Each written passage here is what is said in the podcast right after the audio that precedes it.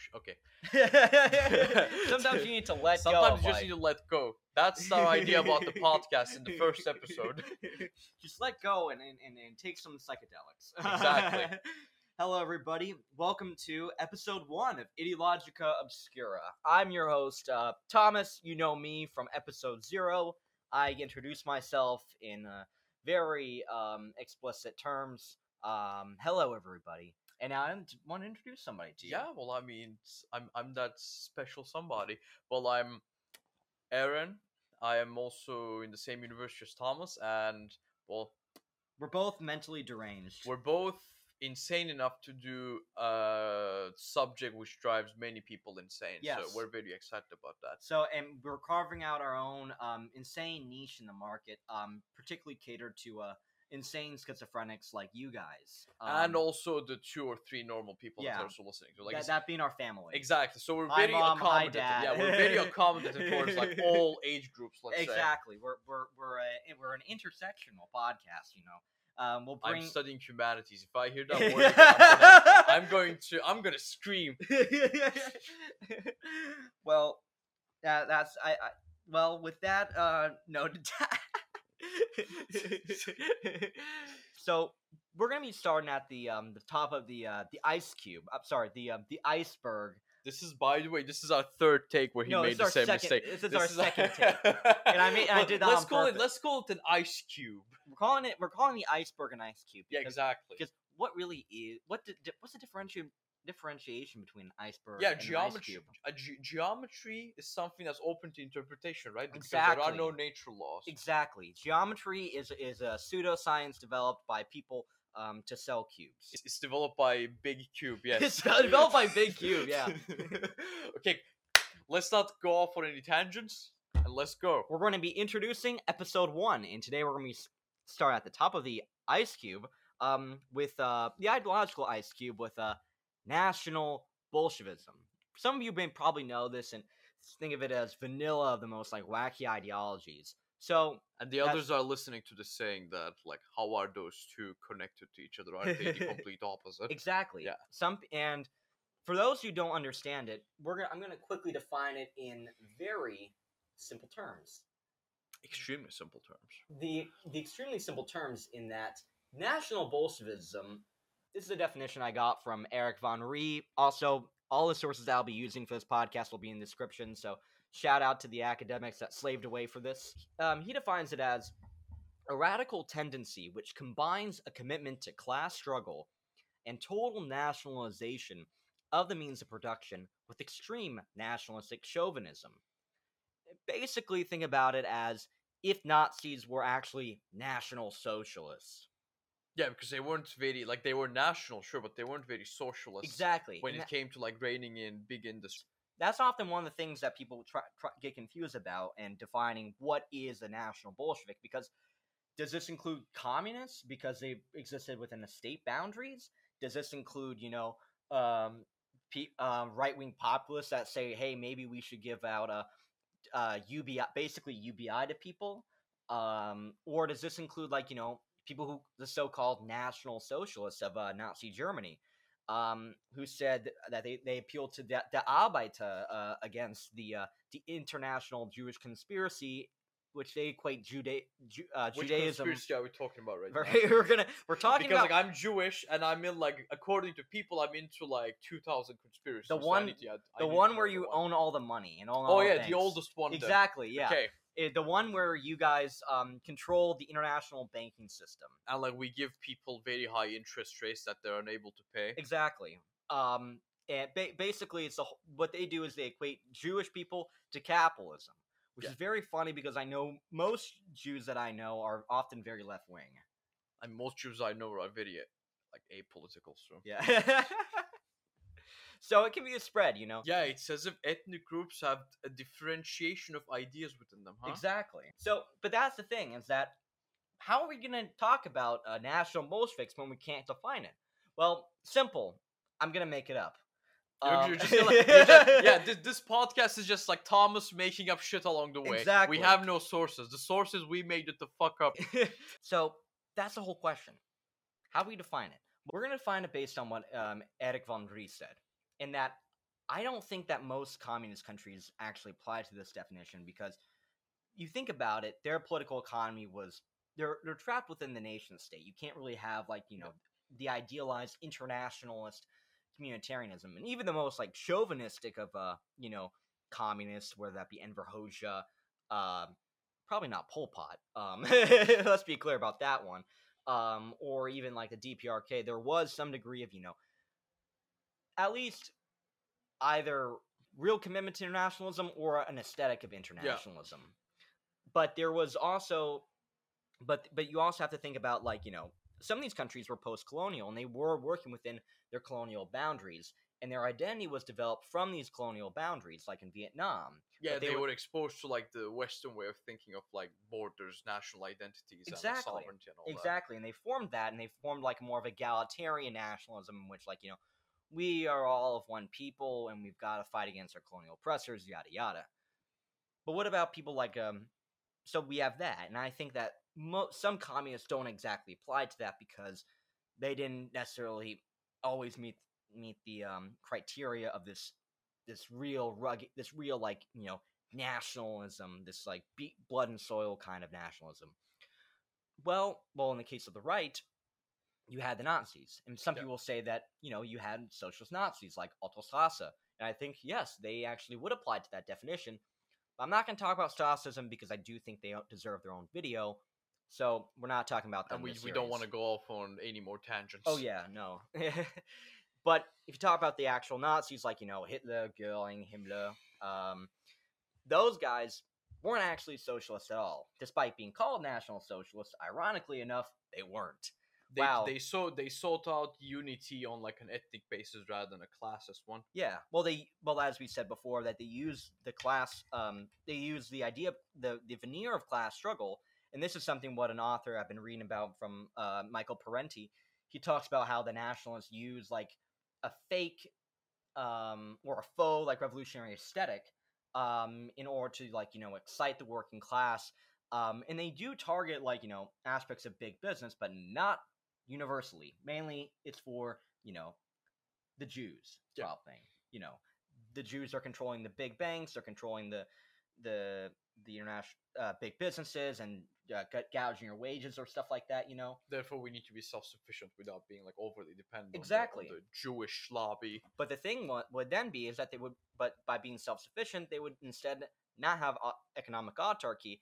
They would have, um, they would have um, German businesses do it, like Volkswagen or BMW, instead of making their um, making their products. So they would, and the Nazis themselves were often, you know, in bed with a lot of these uh, uh, big businesses, giving Like out Coca-Cola. handouts. Exactly, giving out hand, giving them like you know corporate handouts, corporate welfare, breaking up unions and stuff like that.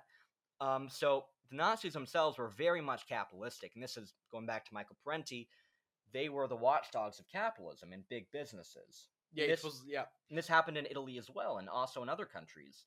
Spain too. Spain, Chile. This is basically what generally what happened is that big businesses would get concerned over the communist involvement, and then they would call up the Nazis and, and other fascists, and they would, and then you know they would come work out a deal. So there's that. But then you may ask, who do we have? And well, where did this come from? Where does this idea of National Bolshevism, this seemingly paradoxical idea of communism and fascism, what we generally think as like two bipolar opposites, how could they synthesize? Well, we have to talk about World War One. Now, Eren, you guys fought in World War One. Yeah, Um, you guys also fought yeah, in we we War both, both both of our sides. Um, if if if you may not don't know where we're from, I'm from the United States. I'm from Turkey, Yeah. formerly known as the Ottoman Empire. yeah. Um, so what was World War One exactly? Well, based on the names and the adjectives in like that term, I think it was a war Yeah, I think so that too. was like encompassing the entire planet. yeah, I, I think so too. And I feel like it was the first of its kind. Yeah, no, I think so too. I mean, I, I- I heard apparently uh, this is something I I'm not sure, but it was like very destructive. It was and very destructive, yeah. It made people like it was destructive both in material and also spiritual ways, psychological and physical. psychological as well, physical, whatever you think of. Like it's basically destroyed the idea of like a bright future for many Westerners. Yes. Yeah. And um, Which well, I mean, I believe that's where like the we got a bright future out of it. I mean, yeah, we did get a bright future, out of it, but like we didn't live to see the, the First World War. where We like we were born ninety years after that. So I feel like based on this like spiritual corruption, I feel like sp- specifically losing like Germany and like the Turks have had like ideological developments that exactly. was a result of this. Yeah, and even like the the winners of the war. I mean, it was just such a a, a bad war. It was a terrible war that like saw like millions of young men just die for like you know a bunch of inbred assholes back in their pa- palaces or something like that. Yeah, exactly. They just like the only thing they got out of the war was either death or being shell shocked after four years of constant bombardment. Well, we got Belgium out out, of it. Yay. That's like that's the war I'll fight in. uh, oh boy, can't wait to die for the independence of Belgium. Yes. But I mean, the conservative revolution came out of it. exactly. And you may be asking, what is the conservative revolution? Well, in response to World War One, um, it was generally an embodiment, I guess, of the pessimism and the degeneration that society f- faced after World War One. That was created by, like, you know, liberal democracies were of a Ration, rationalism. well, yeah, the ra- modernism. I mean, after World War One, you saw the rise of democracies. I mean, Germany became a democracy, got rid of the Kaiser, um, and you also saw the rise of other democracies in the new places in Europe, like in uh, Czechoslovakia or Austria. And the democracies that won, Germany was pissed off, and Germany was was out for blood again. And basically, what they believed was a you know it was a broad uh, movement that began in 19, 1919, but generally they believed kind of in the same ideas of that they were against the developments of Enlightenment egalitarianism, modernity, rationalism, democracy, and even Christian ethics. If you think about um uh, uh Nietzsche and stuff like that. Yeah. And He's this- the guy with the large mustache. exactly got large mustache man. Yeah. But that's I mean That's his only contribution. Exactly. Um, but they would this the so-called pre-fascist movement would produce various thinkers such as Fichte, List, Müller von, von den Bruck, and uh, Spengler. And you mean you know about Spengler? I mean, yeah, I know about Spling. So tell who was who Spengler? I mean, he was one of those pessimists that was that was like a result of World War One. Because Yeah. the thing is, after the destruction caused by World War One and like the alienation that people had from Western ideals such as egalitarianism and rationalism, Yeah. Spengler was one of the people that didn't see much hope in the future of the West. Yeah. So that's why he wrote a book about Yeah, that. exactly. He he was a historian that believed in like you know cyclical cycles of uh, death and rebirth. I guess. Well, I'm not sure about the rebirth part. Probably just like you know Just that because yeah, he was Oh, overly rise, pessimistic. yeah, the rise and decline of nations. Like he would talk about like Babylonia as like one civilization and Rome and stuff like that. And he would talk about the West and how it was um in its decline and stuff. Though I mean, yeah, he was partially right because like we saw a massive decline in Western Europe specifically, exactly. but also North America is a part of West. So like we, so like Western Europe declined while North America flourished. To an extent. I mean, they got rid of alcohol, so I can't say that. I mean, they got rid of alcohol, So, but generally, what they what they did believe in was socialism. They called themselves socialists, but not in social terms, mainly in economic. You know, they they liked what they saw in the Soviet Union. That's something we're going to talk about later. Is how much that the Soviet Union played into this. Um, what they believed is that the economic autarky that the Soviet Union had was great for the society and for its unity because it did not rely on outside interference, um, did not rely on an international monetary or banking system, um, and that what they in what they did believe in in social terms was a national spirit, a unique national spirit that was called a Volksgeist, um, a body politic known as um, the popular community, a Volksgemeinschaft, um, in which these aspects would be welded together into a uh, strong authoritarian state that would control the means of production, with the social glue being a uh, quote unquote Prussian culture that would uh, uphold a originally stratified, uh, militaristic society, you know? So as it would be a very militaristic society, and it would also have like state-owned means of production. Exactly. Not state-supported like Nazi Germany, but state-owned like Yeah. the Soviet Union. Exactly. And this is, I mean, the Russian Revolution was another big part of this. Yeah. Because you saw the rise of a whole new, a whole new ideology and everything, and that it came to fruition. People didn't th- thought it would be, would have been impossible. Like they would have expected it to happen in Germany. I mean, it almost did happen in Germany. but- it almost did happen in a lot of parts of It Europe, did, yeah. but it never was successful until 1917. as in yeah the governments adapted to the changes wanted by like the workers and all that Yeah. but they never did truly change like way of governance Exactly. They maintained the same authoritarian Yeah. system that under the, of the czars, and but that was but then they painted it red, and then they controlled businesses. And what they did was, and what Stalin did, I mean, he got rid of he did dekulakization, he got rid of the landlords, and there was total um, unitary control of you know the economy and the nation by um by him. Yeah. I mean, that and that was something that like really turned on the, these revolutionary conservatives so much so. yeah because they're like god i wish the state had more control in my life Yeah. God, I want big government. Ah! Oh, free, free will the ability to spend money on whatever i want i want all of that gone i just want, I just want the state to guide everything i do well, be, I mean, mainly I think the reason why is because of aesthetics, and also they would view themselves at, as the ones on top. They didn't have to be, you know, they didn't want to have to worry about not be uh, of like you know shortages or stuff like that, or you know, of uh, supply chain of inefficiencies. yeah. Because that was the whole thing is that like whenever someone advocates for this ideology they always view themselves on top especially if it's authoritarian. Yep. um and so we have that and we have where it came from. Um so let's talk about how it was applied. You want to know what was first applied as? Tell me foreign policy isn't that great for us So we've been t- so wait, we've been talking about the domestic policy aspect of national Bolshevism for like Yes. half an hour now. yeah But now we're gonna like talk about the first application, which was actually foreign policy. exactly Damn. I mean, the, these ideas of uh, you know, it was were existing before, but it was in actual practice by government officials. Obviously, you had you know, uh, various ideologues and stuff like that, constantly, basically just posting the equivalent of posting um, on Twitter. Just just tweeting, yeah. Basically, yeah. In, in in the form of that would just be you know writing journals and shit like that, and being like the SPD yeah. is a bunch of fucking libtards. They did not support fucking Rosa Luxemburg, and they and they and they're si- signing the Versailles Treaty. They're traitors to the German state. Yeah, And- exactly. Because, exactly. because yeah. the Treaty of Versailles was seen by many Germans as a massive Oh yeah. betrayal. No, even every literally every side, both left and right, hated the Versailles Treaty.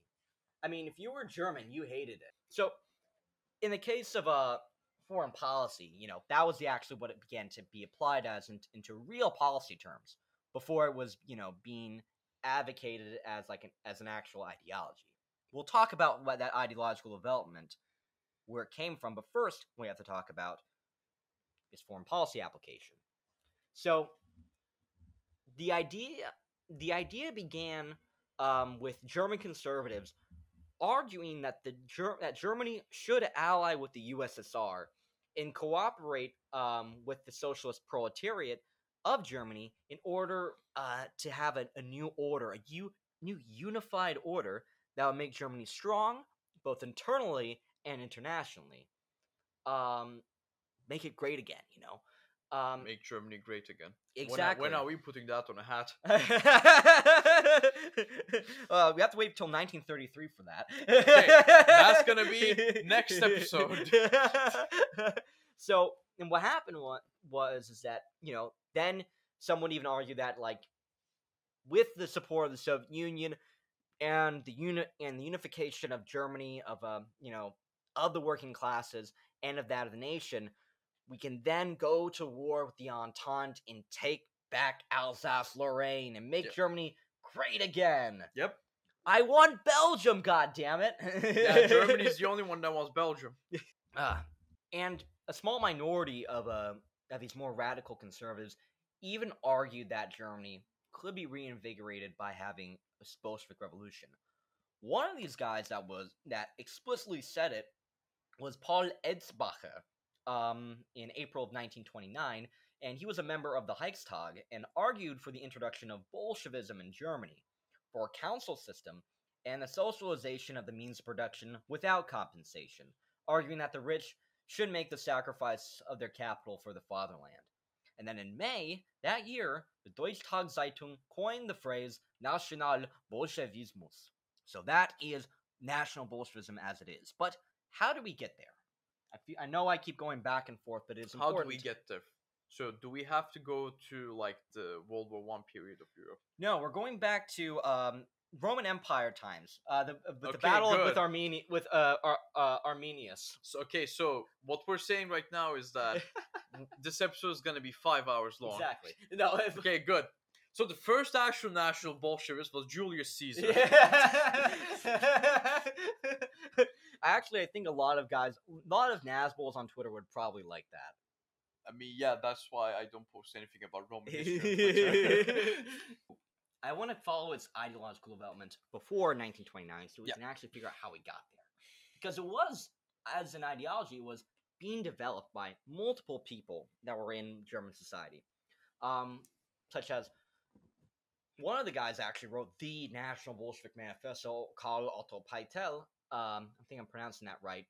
Um, and Ernst Junger, or various other uh, revolutionary conservatives that were, you know, revolutionary nationalists. I mean, that were that the, the germ of National Bolshevism developed in. But one guy I want to follow that who I did the most research on that I want to talk about because I feel like his life um, and his ideological development is very emblematic of the ideological development of National Bolshevism. And that guy is Ernst Niekisch. He was born in the German Empire in, Te- in Trebnitz, which is now in uh, modern day Poland and Silesia, in 1889. He worked as a school teacher, but then later joined the SPD in 1917 and was involved in. We're going to talk about it. Yes, you're excited. You were That's- excited that- for this. At yeah, that, I mean that's the reason why I became a part of the podcast. and, and was involved in the short-lived Bavarian Soviet Republic. Now, if you've never heard of the Bavarian Soviet Republic, um, you may have not learned too much about the uh, the German uh, Revolution that occurred af- from 1918 to 1919. Basically, this was when Germany almost had a communist revolution. That Karl, that the idea that what Karl Marx had, that an industrialized society would have a communist revolution, particularly Germany, because it was so industrialized, almost happened, but it didn't. it it happened in an overly peasant-dominated society that was Russia. Exactly, and then it happened again in an even more peasant uh, so- society known as China. Yeah, China. so, Those two are my favorite industrial countries. Yeah, So exactly. Marx had some foresight. yeah. So when, when when you get dabbed on by by a Chinese peasant, and the reason why it didn't happen, um, mainly you can blame uh the SPD. That's right, Olaf Scholz prevented communism in The- the Germany. immortal German. Damn you, Chancellor Olaf Scholz! Exactly. You ruined my country. uh, yeah, so um, and the reason why is because the SPD uh, would hire uh, people called a, a group of uh, jolly good men called the Freikorps to come in and kill communists, particularly you know uh, Rosa Luxemburg and um, Karl Liebknecht, I think. Um, Two of the most prominent socialist thinkers of like the early 19th, 20th century. Yes, exactly. Um, they killed them, and then eventually it would backfire on them because the Freikorps would also try to do coups against the SPD government, and then the SPD government would get communists to help them out, um, and it would be kind of going back and So it was like an overall mumbo jumbo of ideological conflict. yeah, that, but also the SPD was kind of playing both sides. But I mean, in the end, they won. So I well, feel like I, that I- well, the- well, I think in the end they eventually lost. Yeah, but I mean, in the the short- long run. in, in the short run, they won. Yeah, yeah. Don't don't uh don't play both sides when you're uh when you're a social democrat. Yeah, basically. So, the, and the same thing would happen with the Bavarian Soviet Republic, um, which declared its independence from uh, Germany, um, and was racked by ideological infighting and government inefficiency. Gee, that reminds me of somewhere. Literally every single Socialist Republic. No way, really? No, Wow, I never heard Par- of The. Paris Commune had the same problems 40 years ago? way. No. What? No. God, impossible. No, impossible. I can't imagine. The left has ideological infighting. this, is, this, is, this is the place where you're learning new information, folks. Well, I mean, today, actually, you know how many communist parties there are today in Germany? Like 204. Damn. and they're and two of them are called like called almost the same thing. There is the KPD and then there's the DKP. So, the People's Front of Judea and the Judean Yeah, People's Front. exactly. Splitters! Oh, shit. Eren almost uh, Eren almost Eren spilled his coffee on his uh, beautiful um but also slightly worn uh, Turkish table. Yep. It's actually So, pretty nice. Anyway, but and it was racked by ideological infighting, and much like uh, um, um, Rosa Luxemburg and other uh, communists, uh, it got uh, owned by the Freikorps, yeah, basically. and and they would be on, and people would be put on trial, including Ernst Niekisch. Ernst Niekisch was actually involved invo- involved in the government and was put on trial for you know the S the government in uh, the Soviet Repu- Bavarian Soviet Republic actually did cause some you know some atrocities to some degree, along with the Freikorps. Both sides were killing people um, in you know between 19, 1918 and 1919. And he stood trial and denied responsibility for the actions of the government and, its atrocities, and was sentenced to two years in prison. But this experience of the Bavarian Revolution was a quote a crucible through which Niekisch had to pass in order to reach national Bolshevism, since a national a revolution in Germany, what he believed is a revolution in Germany could never succeed as long as socialist workers and national soldiers and veterans face one another behind lowered guns. Basically, what he believed is that now you need to have the workers and national soldiers and veterans unite together in, in order for a revolution to occur. Yeah, because if they kill each other, then it weakens both sides. But if they unite, then they become one strong force. Exactly. This is kind of like why I think the Russian Revolution was successful, is because you had soldiers that were on the Soviet side. If you just have like a bunch of, sure, you can have like workers like pick up arms and like, you know, hold back like, you know, uh, government forces, you can definitely do that. But if you're talking about industrial, but they're less likely to win because, I mean, workers are not trained military guys. They, Yeah. they're not, they don't have the same discipline. They don't have the They same don't have the same coordination. coordination, training, they can and they make the same mistakes that they would that they prob- probably would have avoided, you Yeah. know. Um, which is why you should read theory. That's that's the best pastime hobby anyone has. exactly. To all the workers that just do backbreaking labor for 18 hours a day, read some theory, yeah, bro. re- read read read, uh, read some read all read all volumes of of, of Das Kapital. Yeah, literally, sleeping is overrated. Just spend the rest of your life trying to understand what Yeah. Marx meant. if if not, if you don't do that, you're a reactionary. that- Why are you working? Read some theory. exactly. Um, so eventually, he actually got into politics, um, despite being, you know, uh, a criminal, um, in all sense and purposes. so there Um, was a criminal in the yeah. parliament. Exactly. Dun dun dun. That's the first specifically. time in the- history. I know. specifically, the Bavarian Landtag in 1929, in which ge- ingeniously he was a list member for the uh, the the USPD, which he le- since he left the SPD and joined the independent um, Social Democratic Party. Um, after and he did this from and he got elected from prison, but eventually he had to you know he had to wait till he got the seat, but he got it eventually. And during this time, he'd received threats from reactionary murder gangs in Bavaria because at this point everybody was so pissed off about what happened with the Bavarian so- Soviet Republic region swung to the other side to the other uh, side of the pendulum, um, and that these uh, reactionary murder gangs were you know supported by the pro-monarchist government that it was in Bavaria. He also tried to appeal to the Landtag to expel leaders of uh, various right-wing groups, which didn't help, including a um, a certain Austrian man. Uh, An Austrian painter, you mean? an Austrian painter, yeah. Uh, Just some, I, uh, just you know, cool fact I thought I mentioned. just you know? just some random guy who probably a- has yeah. no mark on history exactly, whatsoever. yeah. No, never heard of him. Um, you prob- probably very insignificant. It, it was like a, what was his name? Like Adolf. It's very- Yeah. Adolphus? Yeah, yeah, yeah, exactly. Um, but anyway, because despite being part of a splinter party from the SPD, they would, funnily enough, they would reunite with the SPD, force him to become an SPD member again, despite having left the party previously. During this time, he would become a writer uh, for many left and social democrat magazines, in which he attacked the SPD on uh, two fronts. Uh, attacking the party for its failure to defend the interests against reactionary businessmen and politicians, and its refusal to liberate Germany by fighting against the Treaty of Versailles. So this is like an instance where we see both the foreign policy application and the domestic policy application Exactly. of national Bolshevism. Exactly. Because like the inner enemy is the reactionary businessmen, Yes. and the outer enemy is the signatory parties of the Treaty of Versailles. Exactly, the Entente. Yeah.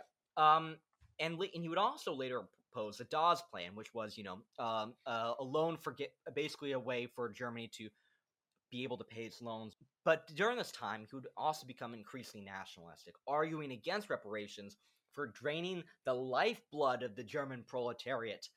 But his nationalistic rhetoric separated him from the communists and identified him as more of a the the chauvinist uh, wing of the SPD, if not a far righter. He also urged the SPD to adopt a more nationalistic um, elements and also policy stance, and he rad- started radicalizing the youth, the youth, um, you know, of the SPD uh, with this, you know, nationalistic, um, you know, socialist uh, aspect. Yeah, because youth had to be mobilized to like combat the state which was actively fucking them over. Exactly. Well, well, yeah, exactly. Um, and this it resulted in what we would call today a posting war, um, or an angry Twitter thread, um, against the Social Democrat magazine's Die Glocke. By 1926, he was ousted from the Young Democrat, the Young Socialist movement of the SP and the SPD, and he lost his job in the Textile Workers Union because of this of his of his increasing nationalistic elements, um, and could no longer make money from socialist publications. However, opportunity began, came knocking on his door with the creation of the old Social Democratic Party. There's a lot of Social Democratic Yeah, I was gonna say, so, like, So there was a USD USDP, So no, there was a USPD, USPD. but they um, merged with SPD. exactly. Now they're gone. But now there's the old Social Democratic exactly, Party. which is the ASP, um, which was based in Saxony, which was a breakaway um, from the SPD um, that was virulently anti KPD, that's a Communist Party of Germany, and pro Reich, so that they were in favor of the actual German Reich. These were the kind of like old school guys that would have probably vote probably voted for war um, in the first place, and that Niekisch was able to join them and began work on their journal. And he sought to make this party a um, a third front that would both unite the proletariat and national revolutionary mo- movements that were developing in Germany at this time in the 1920s. In July of this year, he would make a contribution to, you know, Nash, what we what we know as uh, National Bolshevism today as one of their I- iconic um, images, that of the National Bolshevik Eagle, which was an eagle. Um, since this is an audio form, some of you can see this on YouTube. It is of an eagle, a sword in one hand, a sickle in the other, and a hammer in the center of it. Kind of like you know the imperial eagles that Germany used to have before, and the sword as nationalistic elements, but also the hammer and the sickle of communist elements. And this would be the, the logo uh, for his uh, journal, Widerstand, uh, which means resistance, and which was advertised as a magazine for socialist and national revolutionary politics. And those politics were against the West, but the resistance had to wait since Nietzsche called for great preparation, with the intellectual and organizational groundwork having to be laid out. I find it funny when everyone says that we need to work on the intellectual and organization, organizational groundwork, because it makes sense, you know, but how often does that ever happen? How do you even organize like intellectualism?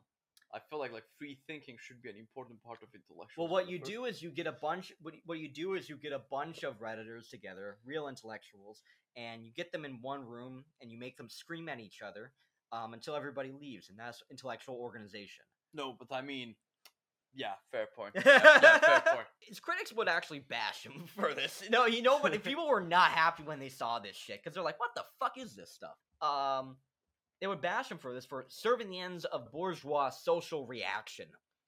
Funnily enough, he distinguished himself from the National Socialist. Um, you know, at this time, the NSDAP or the Nationalsozialistische Deutsche Arbeiterpartei. We apologize to Germans for the pronunciation. Fick dich! That wasn't nice. Okay, continue. um, and he said that, saying that he and his group were less destructive and hateful, which is, and that their main sin was actually diverting um, everyone's attention away from the real enemy, the French. I mean, okay, they're not completely wrong. Because hating I mean, on the French, based. I mean, yeah, because the French took Alsace-Lorraine, which was like one of the most important provinces of the empire. and they and they temporarily and they also temporarily occupied the Ruhr, which which people were still pissed off The- about. yeah, the Rhineland. yeah, yeah, yeah. Um, which is like you know the main um industrial factory. For Yeah, it, exactly. industrial region for for Germany. The funny, th- unfortunately for uh, Niekisch, uh, Widerstand's readership did did not reach its target audience of you know socialist, uh, proletariat, and the the Nash and the patriotic proletariat, the national revolutionaries. Yeah, I Um, feel like he was trying to like juggle too many ideological groups to be Yeah, yeah. successful. Uh, yeah, you got, you want to have a clear focus group. Uh, focus test your uh your your your works. Yeah. we didn't do that. He tried to be a centrist in the 20th century. It didn't work. he tried to be a he tried to be the Fox News version of a centrist. I mean, Tucker. He bas- it basically he's kind of I mean, basically he's doing what Tucker Carlson is, but from the left. and and and mainly it would reach like like like-minded national Bolsheviks um and and groups national Bolshevik groups like the Bund and the Bund Ober, Oberland. I don't know how to pronounce it. And it would also create the you know the circle the resistance circle. Um and that th- there's one clear idea that I actually got that was very interesting from this that the idea of the well of the welfare of the state and the interests of the pos- in the possessing classes did not coincide actually. Basically this is the idea that you know you often hear particularly if you're in america that elites are anti-america and against the american nation. Interesting. yeah. That's just a little tidbit i want to talk about. What the, from the from the from the from the right perspective the Strasserites and the left nazis were interested in the ideas of the national bolsheviks but criticized them for not being racist enough I- i mean this is i mean this is very funny because you know Ernst Niekisch himself was like you know anti-semitic but he thought that the that the nazis were like you know a bit too much Yeah, but I feel like, especially during that time, anti-Semitism was a prerequisite if you wanted to be a far-right person. Exactly. And but he would also in that they they didn't think that he was racist enough and that race didn't make up an important part of element of his ideology and believed that, you know, Germanic qualities were more of a state of mind rather than hereditary. Um so So, as in, he didn't want to genocide every single minority or people with disability to crea- create a a pure, homogenous a, nation. pu- a purity a pure state where everyone does incest. Cuz that's But so, basically like, what it leads to. So it's more of a thing of assimilation in like for state of mind rather than active genocide. I don't know because he never achieved power. Mm. Spoiler alert. Instead, the enemies um were within were the ones that reject the within the German nation were the ones that rejected the ideology of Widerstand. Um, instead of those, no, instead those people were anti-Prussian and adopted elements of Western, also Roman civilization. This is I, I talked about Arminius before at one point, and this is this is what it gets to Arminius. Um, and it, Roman civilization, Roman slash Western civilization, which was you know democracy, Catholicism, liberalism, and cosmopolitanism. Um, in that he believed, also they believed in this idea of Prussianized Marxism, the legacy of Prussia, which was actually, I mean, this this existed within the far right of idea of Prussianism, but was an ideological identification that was very much held um, with enthusiasm by other National Bolsheviks little tidbit is that he was part of the Association for the Study of uh, Russian Planned Economy, or ARPLAN, alongside various figures such as National Revolutionary Ernst Junger, the neo-pagan Friedrich Heils, Hielscher. Sorry about these names. This is going to be Hungarian one, so I'm not. I'm going to fuck it up. Uh, the future minister of the Hungarian Revolutionary Government in 1956 and communist philosopher Georgi Lukács, and the German American communist who would turn anti-communist Karl Wittfogel. And funnily enough, Arplan is actually the name of Nazbol website today. Don't Hey, go there. Yeah, don't go there. There were also other uh, Nazbol groups that were going on at this time. There was the Gegner group um, that were like, you know, they, finally they were quote unquote above politics. See, that's why they didn't get elected. exactly. That came in 1932 um, and believed in an inward revolution for, for uh, the creation of a new man. Um, But I mean, like this was. We're talking about like the main development of the Nazbol ideology. and we're talking about various different groups that occurred. No, no, no. As in, like, Yeah. our main point of focus is the main development, but th- there were also like other groups Oh, yeah. independent of like what Oh, was yeah. happening in Because, the I mean- Bavarian Landstad. Oh yeah, like you know, well, I mean, this is no longer in the very Landstad. This is like you know, national. National, yeah. But most of these groups would end up either getting killed or joining the Nazis. Yeah. To end with uh, Ernst Niekisch, his time would end eventually. In 1934, a, year after the Nazis gained power um, in the German election, well, not really, they weren't really elected. They got put in by uh, uh, Hindenburg. Hindenburg, yeah. Yeah. They were banned uh, by the newly elected Nazi government, and in 1937, Niekisch would be arrested by the Gestapo and sentenced for life in prison. He would live on, but he would be blinded and eventually stay in East Germany and then, you know, move to West Germany after he saw the massacre of workers. Oh, interesting. So he was alive after, like, after Nazi Germany took yeah, but he was blind after after he got released. But anyway, I wanted to close this episode by um, talking about you know Joseph Stalin because Yeah. if you want to talk about a left wing national Bolshevik, most of them point to him, and most na- modern national Bol- Bolsheviks love the guy. I mean, of course, because he basically put into application what they were all dreaming of. Yes, exactly. A strong um, state that had total control over the means production, one with a revolutionary aesthetic, um, and also a very and also the creation of a national identity. Yeah. that was you know that some even see as a um, um, a continuation of the Russian national identity. Yeah, except this one was bigger and badder. Yeah, it was a Soviet identity. Yeah, it was bigger and redder. Yeah, Um, exactly. So like all the things that made the Russian identity, like landowning and also the Orthodox religion, that they were all curtailed for the betterment of the overall Soviet identity. Exactly. And that the state would be the main supreme thing of it. Um, and through the state, the workers would be liberated. Yeah. And this was further implement, and this was further um, further supported by um, Decolonization. well that, but also the idea of socialism in one country in opposition to Trotsky. as- Trotsky is like international socialism. yeah, exactly. Of a of eternal revolution. Um, I mean, you know, after the uh, the fail the the miracle at the Vich, Vistula, uh, the the Soviet Union was kind of limited in where it could go.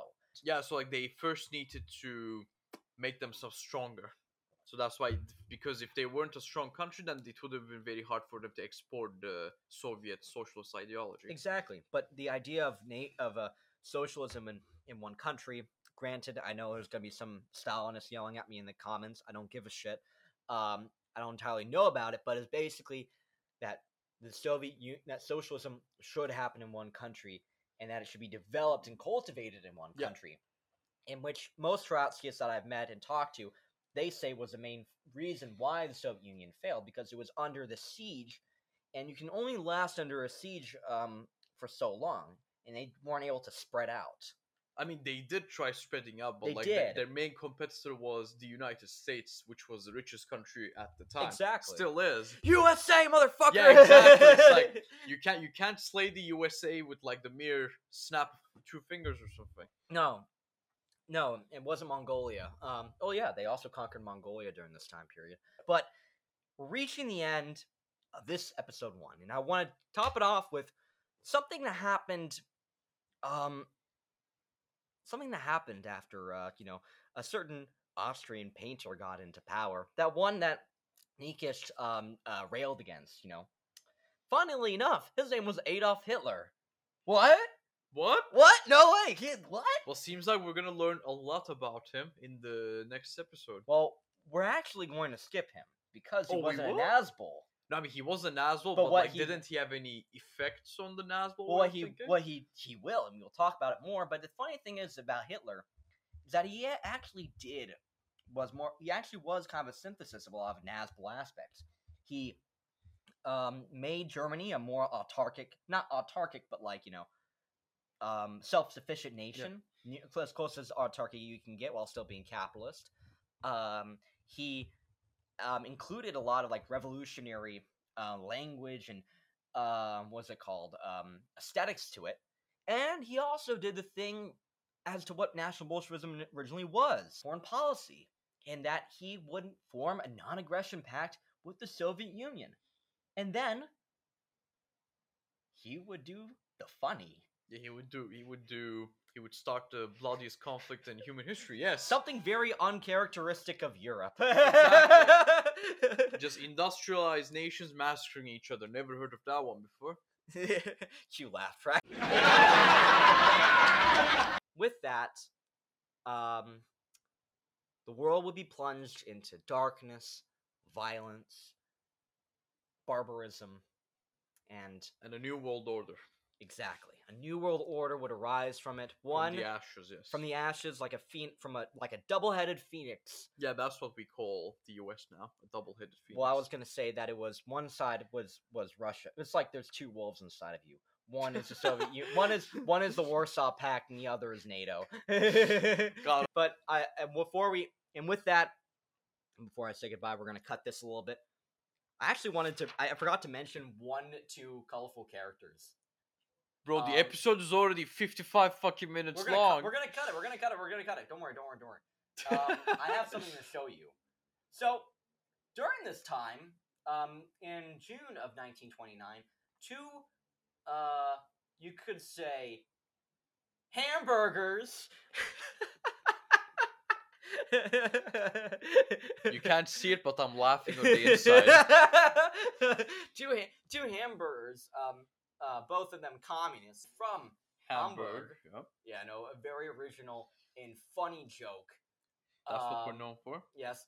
Um, uh, Laufenberg and Wolffheim began to propagate a national communism in which the restoration of the German fatherland would be achieved by allying with the Soviet Union and then going to war with the Entente.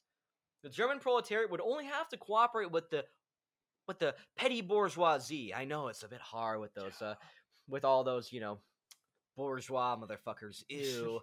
and then other communists like Karl Radek and at the time Vladimir Lenin denounced them for their chauvinism as national Bolsheviks. Yeah, that's the, that's the one thing I wanted to add. But thank you so much for tuning in for episode one of uh of uh, Ideologica Obscura. Yeah, thank y'all for putting up with us for this long. Yes. Um, and we'll see you in episode two.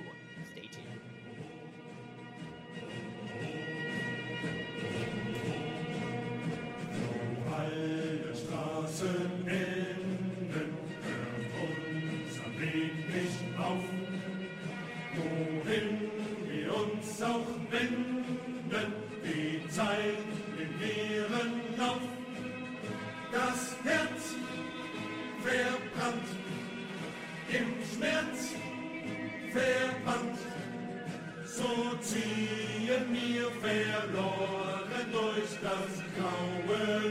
Niemandsland.